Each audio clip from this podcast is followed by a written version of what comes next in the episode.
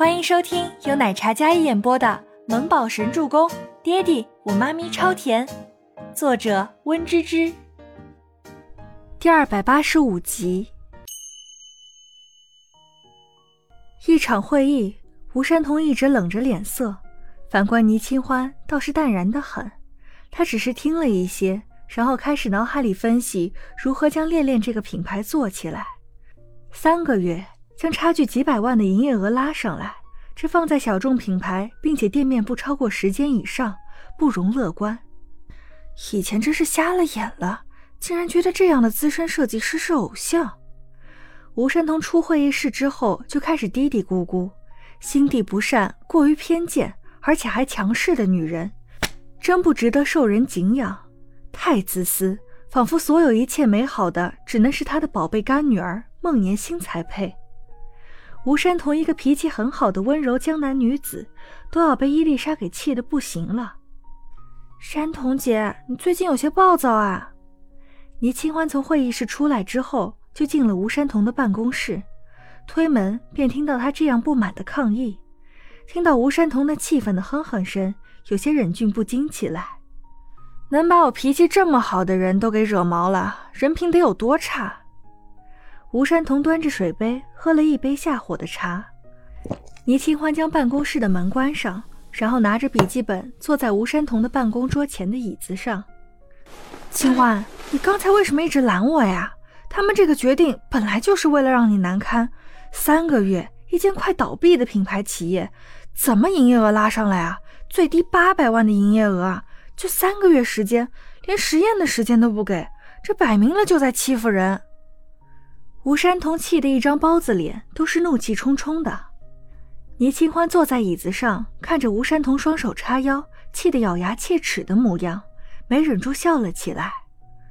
是啊，太过分了。倪清欢也附议，同时牙痒痒的说道。吴山童转头看了一眼坐在那里的女子，一张白净可人的小脸，眉眼明媚，那种由内而外散发出来的气质。还有优雅的姿态，不是一般人能有的。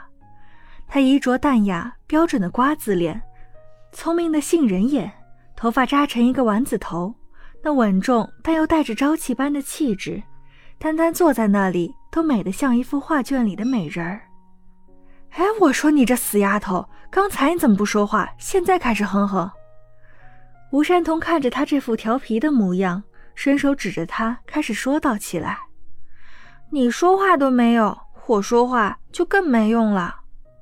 倪清欢无奈的耸耸肩，做摊手状。唉，也是啊。吴山童叹息一声，然后坐在大椅上。你说他们怎么就这么跟你过不去啊？你这长相也不是红颜祸水的样子啊，不过就是漂亮的那么一点儿，有才气那么一些。那些人真是的。吴山童是以倪清欢为骄傲的。不单单是她的条件，或者也许是因为两人都是单亲妈妈，但这个姑娘很坚强，并且很正能量，长相极为出彩，气质也夺目。她是愿意从低开始做起，而不是走捷径。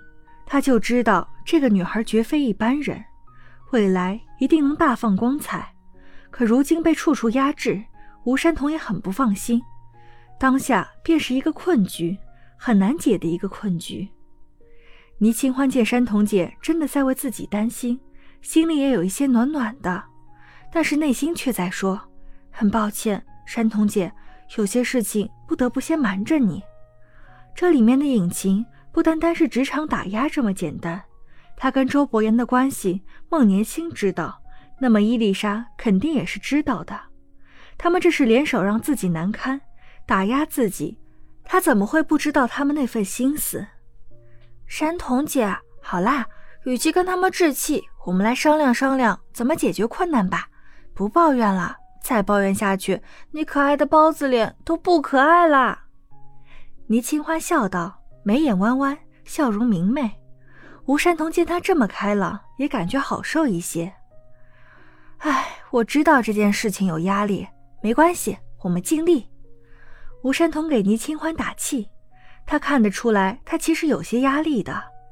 三个月时间拯救一个快要倒闭的品牌，还不是他擅长的风格领域，这对于一个资深老设计师都是一种挑战，更别说他刚来艺耀才没多久，要重新定义服装风格，还要拟定营销策略，只有这样才能在短短三个月里打出漂亮的翻身仗。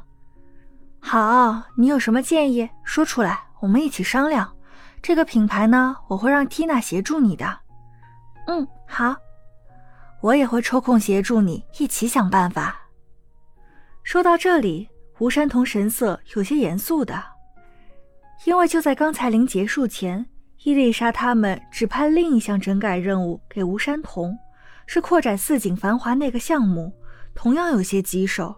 但是好在之前已经打开了知名度，得到了很好的反响，扩展的话容易许多，就是需要耗费很多精力去面对市场而已。你先忙好你手头上的工作。我只是先跟你商量商量我对恋恋的整改。倪清欢将自己的笔记本上的构思跟吴山童简单的聊了聊。我决定线上线下同时销售，毕竟是小众品牌，当下年轻人也很喜欢网购。我觉得网络销售是很不错的尝试。易瑶之前都是高定私人定制，网络销售也是面向海外市场，所以我决定练练品牌在网上开旗舰店。接着选一些当红或者小有名气的年轻艺人做模特代言，这是营销方面。设计方面的话，我决定暂时不亲自操刀换款式设计，而是在原有的设计款式上增加多一些的搭配，比如年轻人比较喜爱的潮流搭配什么的。颜色的话，多运用高级感的搭配，再加一些小饰品，还有小背包之类的。之后设计的款式会在原本粉嫩的元素上增加个人特色，让少女心更有高级感一些。听了倪清欢的提议，吴山童表示非常可行。清欢，我觉得你不仅是一个很有天赋的设计师，还是一个很有头脑的生意人呐。吴山童赞美道。本集播讲完毕，感谢您的收听，我们下集再见。